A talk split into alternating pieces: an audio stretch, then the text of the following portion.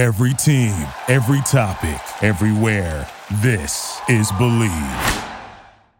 Talk to us, JP. Come on. Hey, yo, yo, yo, bring it in. Hey, this the moment right here. This the moment we all been waiting for, dog. This our motherfucking house. We're gonna protect this with everything you know.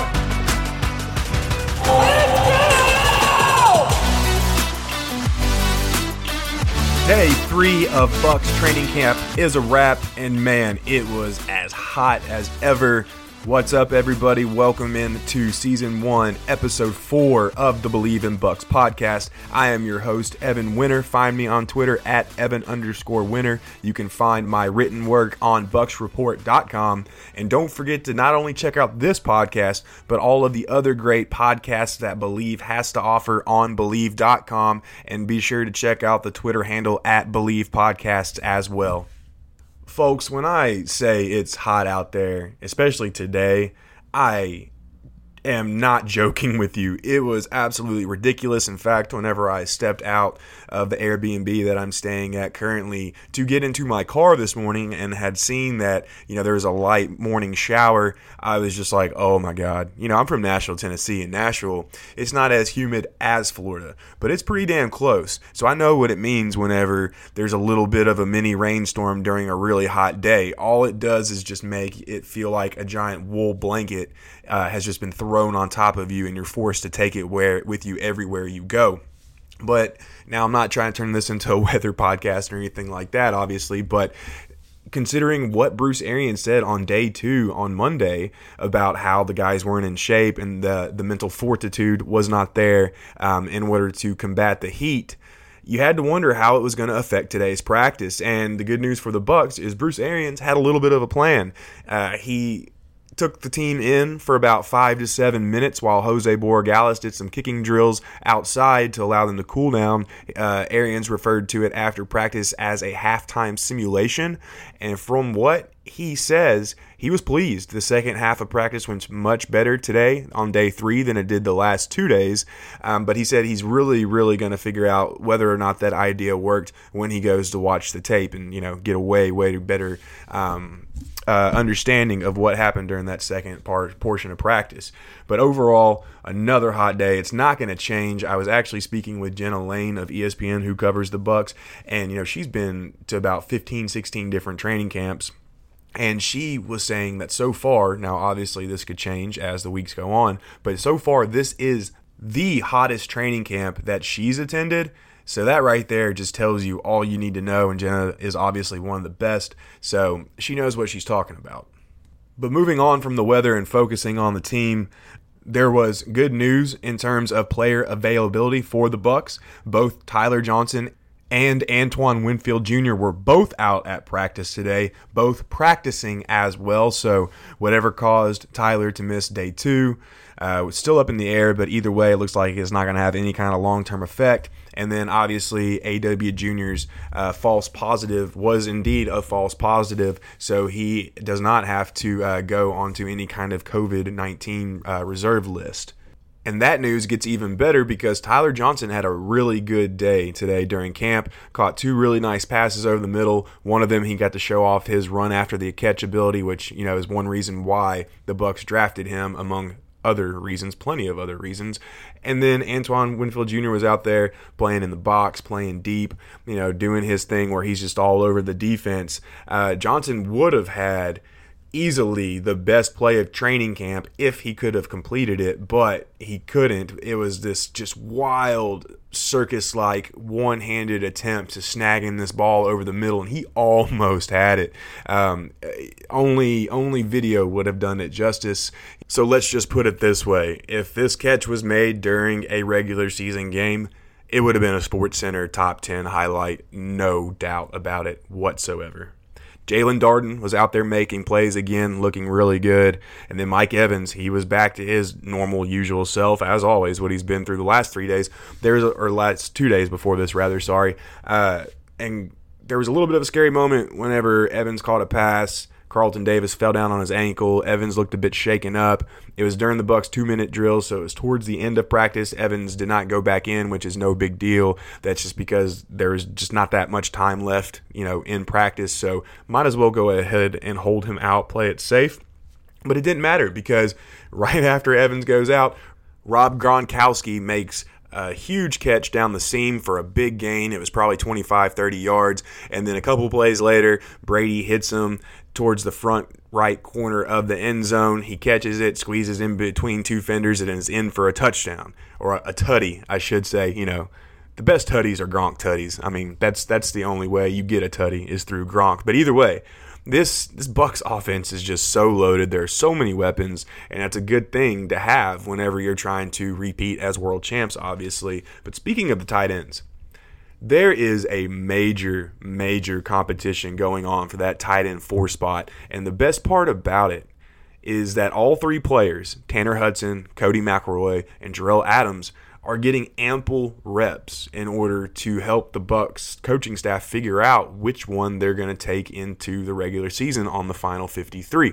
If you think about it, Gronk is the only one out there of the three top tight ends practicing right now. OJ Howard did not go again today, and obviously Cameron Brate's on the PUP. So that means and I'm this is completely unofficial, but you've got Gronk, then Hudson, then McElroy, then Adams. So it's like it's like a regular season roster in terms of the tight end room. And like I said, all three players are getting ample reps, and all three players right now are showing out. For me, this is the biggest battle at camp right now, or maybe not the biggest battle, but certainly the most fierce when it comes to competition. All three guys are playing great right now. They're catching everything that's coming their way.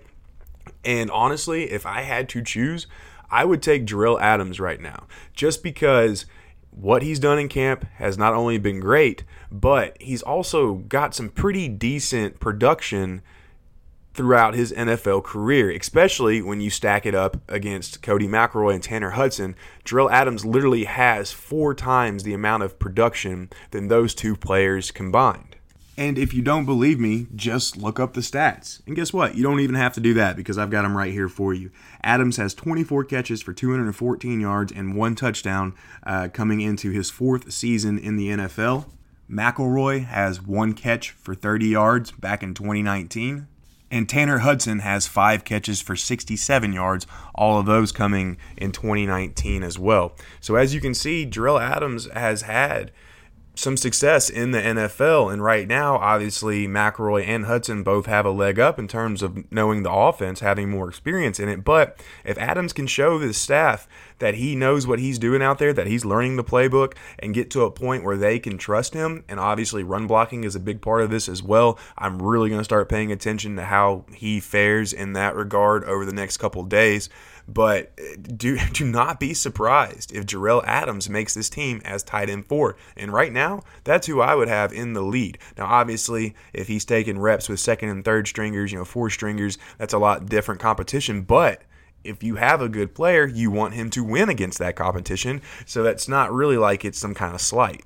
The running backs looked really good today, especially Ke'Shawn Vaughn in the receiving game. That's obviously something we want to hear. The Bucs running backs catching passes. Leonard Fournette actually caught just about everything thrown to him. And then Rojo had a couple of really nice runs, and he also had some good uh, receptions. He didn't drop anything, not that from what I saw.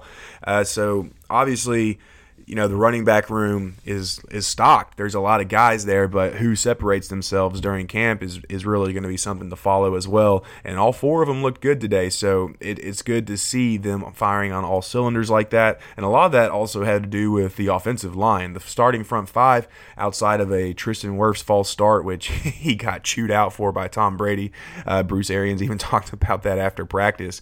But the offensive line looked great. They were moving bodies, uh, cohesive you know, outside that false start, obviously, and just look like they're picking up from where they left off during the playoff run last year in 2020.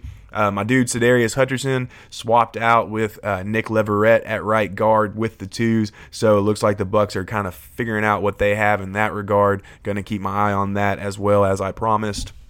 And then last but not least, but Tom Brady had a good day. However, he was not very sharp during the last portion of two minute drills. In fact, the Bucs didn't even get a first down on that two minute drill. He overthrew Tyler Johnson on the fourth down play.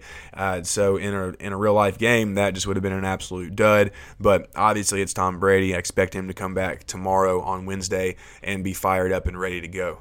Now, moving over on to the defensive side of the ball, oh man, defense came to play today. And Bruce Arians even talked about it after practice. Somebody asked him, you know, who stood out on defense so far throughout camp.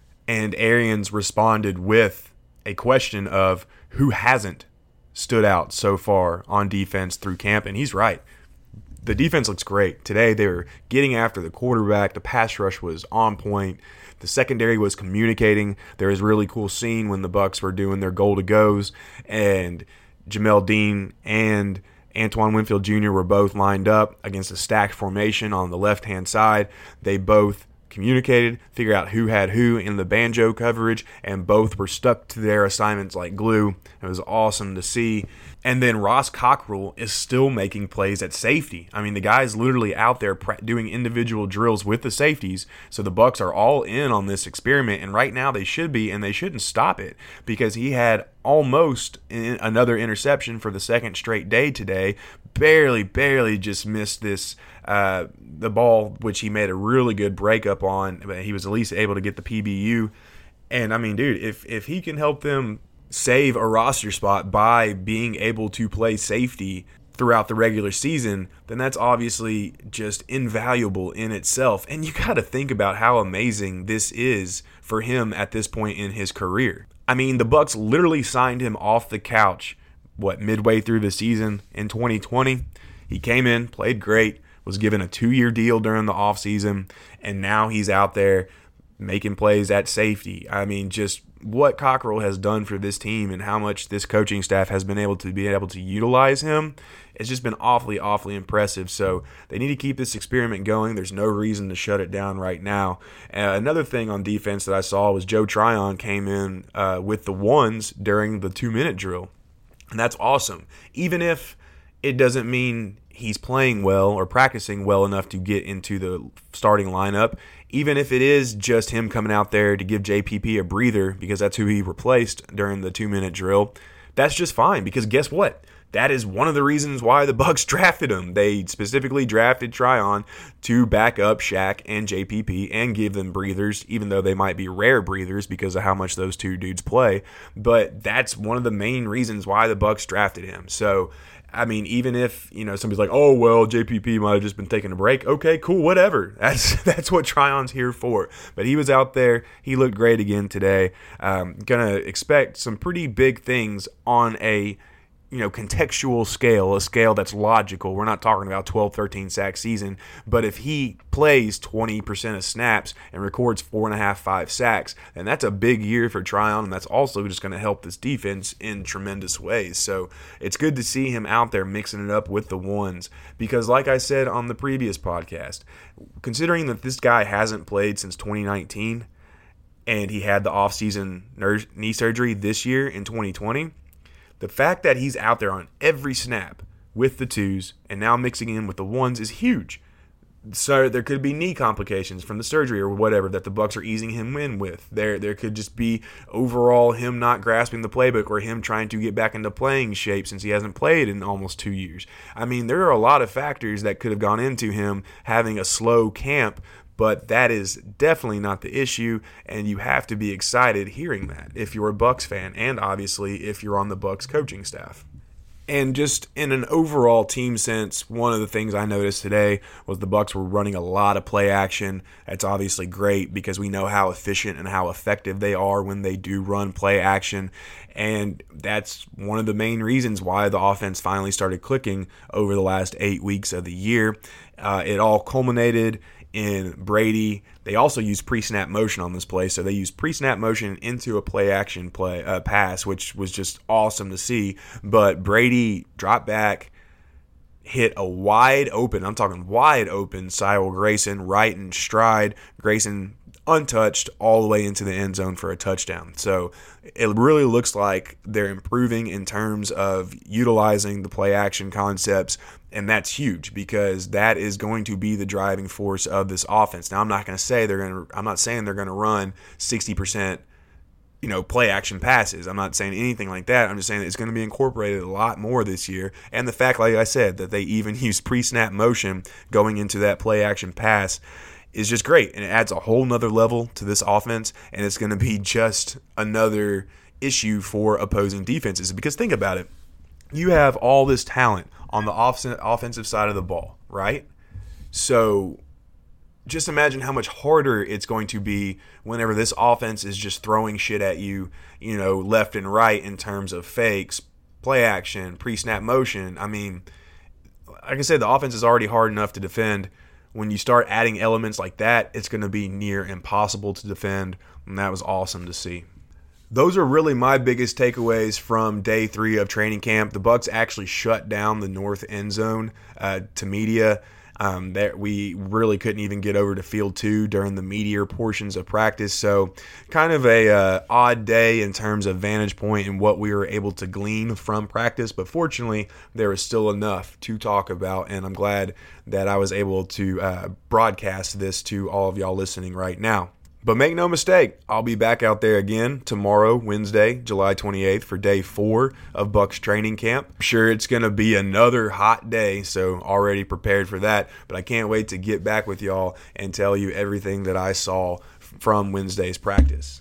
But until then, you can check me out on Twitter at Evan underscore Winter. You can check out my written work on bucsreport.com. I have my 10 takeaways from training camp up from today's practice. I also have day one and day two in case y'all missed those. And then, like I said, be sure to check out all the other awesome podcasts that Bleav has to offer on bleav.com and on Twitter at Bleav Podcasts. And that'll do it for season one, episode four of the Bleav in Bucs podcast. Thank you all again for joining me tonight. Until next time, everyone, stay happy, stay healthy, stay safe, and go Bucs!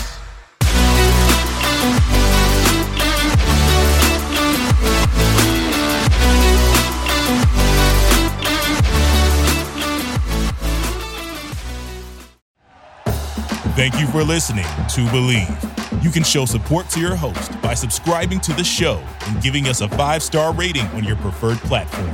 Check us out at Bleav.com and search for B L E A V on YouTube.